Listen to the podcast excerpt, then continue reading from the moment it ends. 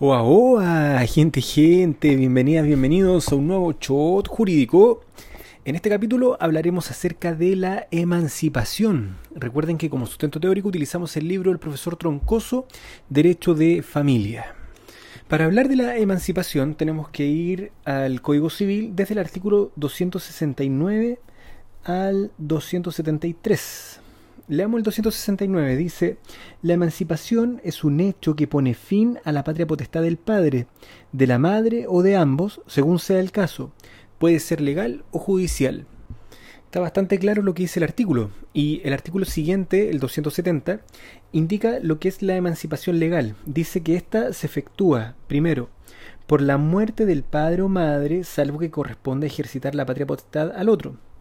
Segundo, por el decreto que da la posesión provisoria o la posesión definitiva en su caso de los bienes del padre o madre desaparecido, salvo que corresponda al otro ejercitar la patria potestad. Tercero, por el matrimonio del hijo. Y cuarto, por haber cumplido el hijo la edad de 18 años. Por consiguiente, configurándose algunas de estas causales leídas, eh, se produce entonces la emancipación legal por el solo ministerio de la ley.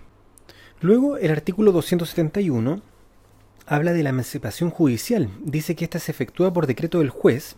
Primero, cuando el padre o la madre maltrata habitualmente al hijo, salvo que corresponda ejercer la patria potestad al otro. Segundo, cuando el padre o la madre ha abandonado al hijo, salvo el caso de excepción del número precedente.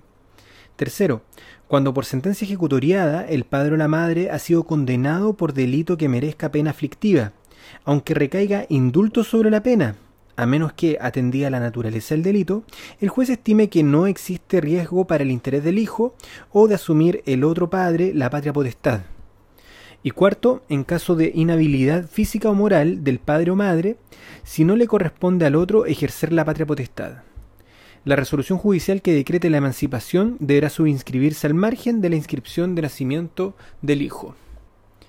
También va a haber emancipación en el caso contemplado en el artículo 370 del Código Penal que no abordaremos. La emancipación, en virtud del artículo 272, es irrevocable. Dice, toda emancipación una vez efectuada es irrevocable. Se exceptúa de esta regla la emancipación por muerte presunta o por sentencia judicial fundada en la inhabilidad moral del padre o madre, las que podrán ser dejadas sin efecto por el juez a petición del respectivo padre o madre cuando se acredite fehacientemente su existencia o que ha cesado la inhabilidad, según el caso, y además conste que la recuperación de la patria potestad conviene a los intereses del hijo. La resolución judicial que dé lugar a la revocación solo producirá efecto desde que se subinscribirá al margen de la inscripción del nacimiento del hijo. La revocación de la emancipación procederá por una sola vez.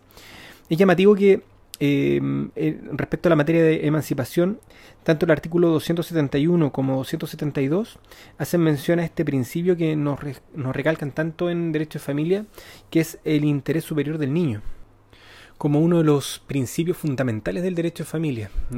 Es interesante. Y para finalizar, em, hay que como resaltar también el hecho que se contempla una formalidad de publicidad para la resolución que revoque la emancipación, ya que se dispone que ella solo producirá efectos desde que se subinscriba al margen de la inscripción de nacimiento del hijo. Bien, con esto vamos por terminado este shot. Les mando un abrazo y nos vemos en el siguiente capítulo. Chao.